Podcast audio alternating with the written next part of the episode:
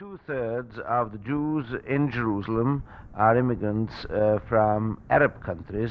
who couldn't continue uh, to live there, who have come here since 1948, since the State of Israel was uh, created.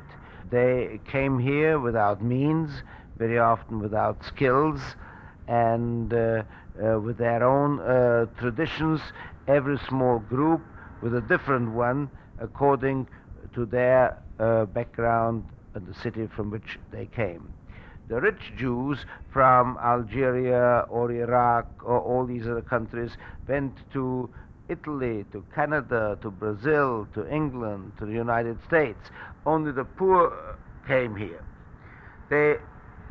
are all families with many, many children, and we are blessed to have them, but this meant also a great deal of uh, problems uh, more mother and child stations, uh, more schools to be built than any other city in Israel, more elderly who came here alone without their families, who had prayed all their lives for Jerusalem, and therefore when they came only to Tel Aviv or to Haifa or to Rehovot, didn't feel uh, that they have arrived, and with them a great number of social problems of care of the aged.